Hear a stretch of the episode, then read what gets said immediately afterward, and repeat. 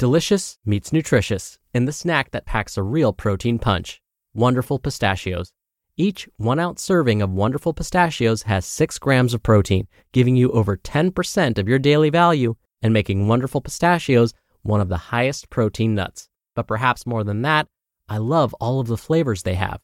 Their sea salt and vinegar ones are my favorite when I'm craving that flavor but want to keep it healthy. But that's just the tip of the iceberg. Wonderful pistachios come in a variety of flavors, like chili roasted, honey roasted, smoky barbecue, and jalapeno lime, perfect for enjoying with family and friends or taking them with you on the go. Whether you're a pistachio purist who loves cracking open every nut, or you prefer the convenience of no shells pistachios, Wonderful Pistachios has got you covered. Grab Wonderful Pistachios and elevate your snacking game today. So fill up with a healthy snack when hunger strikes. Visit wonderfulpistachios.com to learn more. That's wonderfulpistachios.com. It's another Q&A edition of Optimal Health Daily, episode 2380, and I'm Dr. Neal Malik. Hey there, happy Friday and welcome to another Q&A edition of Optimal Health Daily, where I answer your health questions related to fitness, diet and nutrition, and more. You send in the questions and I answer them for you. Oh, and if you do send in a question, we'll give you a copy of our Optimal Living Daily Workbook. I'll tell you how to send in a question at the end of the show. But for now, let's hear today's question as we optimize your life. Today's question came via email. Tammy writes First, I want to share my appreciation for your podcast. I absolutely love the format. It's the perfect little dose of advice while on my commute. That goes for OLD Finance too.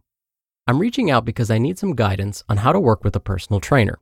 I'm 50 years old and have been active and a member of some sort of gym for a majority of my adult life, and I've worked with a lot of trainers. I'm at the point where I want to build a little more muscle, but mostly just maintain. I know that I could benefit from working with a trainer. I know that my form needs work on some exercises, plus, having the motivation of a trainer is always a good thing. The problem is, I just don't have a good idea on how best to do this. I don't want someone necessarily to build routines for me. Instead, look at what I'm doing, make suggestions and corrections as necessary. Any suggestions on how to approach this would be greatly appreciated. Thank you so much for your help. Thank you so much for your question, Tammy, and I'm so glad you enjoy our podcasts and find them helpful. Now, I want to first mention the fact that you've stayed active for most of your adult life is no easy feat. That's fantastic. And when it comes to finding a personal trainer, I love that you already know what you want and what you're looking for. Believe it or not, your trainer will appreciate this too. So let's dive in. Tammy, you mentioned that you have experience with finding personal trainers. But just in case, I'll mention that the first thing you want to look for in a trainer is whether they have any kind of certification in personal training. Some of us may be tempted to hire the fittest looking person at the gym. I mean, they must know what they're doing, right? After all, look at how trim they are, or muscular, or ripped, or fill in any adjective we might idealize here. Look at how much weight they can lift. I want to look like that and be able to do that. I totally get it. This is all completely logical. But let me use a different example. Say someone is in perfect health, well into their 70th year of life. Would you hire them as your doctor? Or let me use another example. Say there's someone who finished med school, but didn't take their final board exams. Would you hire them as your doctor? I'm going to assume the answer to these questions were all no. Many of us wouldn't even want to hire a doctor that's straight out of med school, even if they did pass their board exams.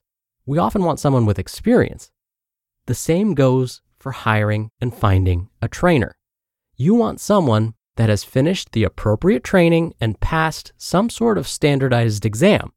In the US, believe it or not, anyone can call themselves a personal trainer even without any certifications or credentials. So, a certification from a recognized organization tells us that the trainers met at least some minimum qualifications. If they have some experience working with other clients too, that's even better. The gold standard for personal training credentials in the US is the American College of Sports Medicine, or ACSM. So if a trainer has a certification through the American College of Sports Medicine, that's a great start. But there are other organizations that are reputable too. The National Academy of Sports Medicine, for example, as well as the American Council on Exercise. So, if there's a trainer with certifications from really any of these organizations, again, that would be a great start. Now, each of these organizations has a search tool to help you find a trainer with those credentials in your area. That way, you don't have to necessarily rely on just Yelp or social media to find a trainer. Oh, and if the person has first aid and CPR certification too, that's an added bonus. But beyond certification and experience, let's talk about some other characteristics. When you first meet with them, do they seem to care about what you want and your goals? Or do they have a preset program they're trying to fit you into? Do they really listen to you and help you feel empowered? It's at this time during like that first meeting you want to tell them your goals, just as you explained them to me. Tell them you don't want them to build routines for you. Instead, you want their help with making sure you're following the proper form. In my experience, many trainers go through the motions and outline the same perfect routine with the same warm ups, cool downs, and exercises for the majority of their clients. They tell their clients what to do and for how long, and to just push through when they're feeling tired. Instead, they should involve you in the process, not just use a standardized formula they use for every client. In fact, according to the American College of Sports Medicine, quote, the perfect exercise program is individualized and promotes enjoyment and retention. End quote. Also ask the trainer what types of clients they regularly work with and if you can contact any of their former clients. Pricing is something else you want to discuss up front. A personal trainer will charge anywhere from 20 to $100 an hour.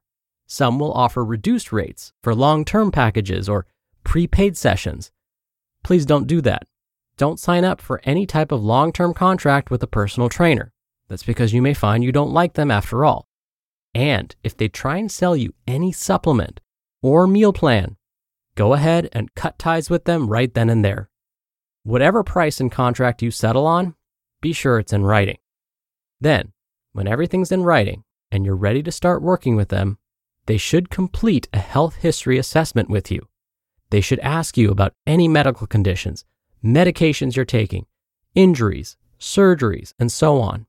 They should also have you complete a pre activity screening questionnaire. So, the bottom line is this find someone that has the appropriate certifications or credentials, is willing to help you achieve your goals, not theirs, helps you feel empowered, and has the appropriate experience.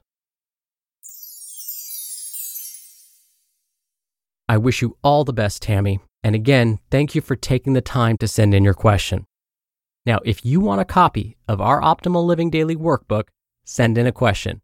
You can email one to health at oldpodcast.com, or if you want your voice on the show, come by oldpodcast.com slash ask. Right on that page, you can record straight from your computer's microphone. It's really easy. You can even play back your message and do retakes before sending it in. Or you can do it the old fashioned way and call in your question. The number is 1 61 I love OHD. That's 1 614 568 3643. Thank you so much for sending in your questions. It's my favorite part of the show. And thank you for listening every day and all the way through. I hope you have a great start to your weekend, and I'll see you back here tomorrow where your optimal life awaits.